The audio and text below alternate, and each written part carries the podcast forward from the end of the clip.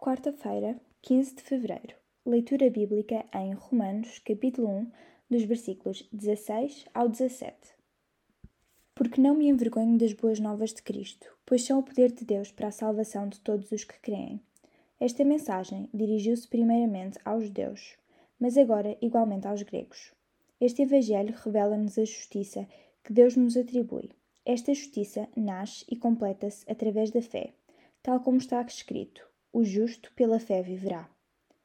Mas Deus mostra dos céus a sua ira contra todo o pecado e a injustiça dos homens, que impedem a revelação da verdade pela sua perversidade. Nestes dois versículos, o apóstolo Paulo identifica-se com os crentes de Roma, falando-lhes da importância de permanecerem firmes na fé. Ao permanecer na fé, em meio à adversidade e perseguição, o crente demonstra não se envergonhar do Evangelho de Jesus Cristo.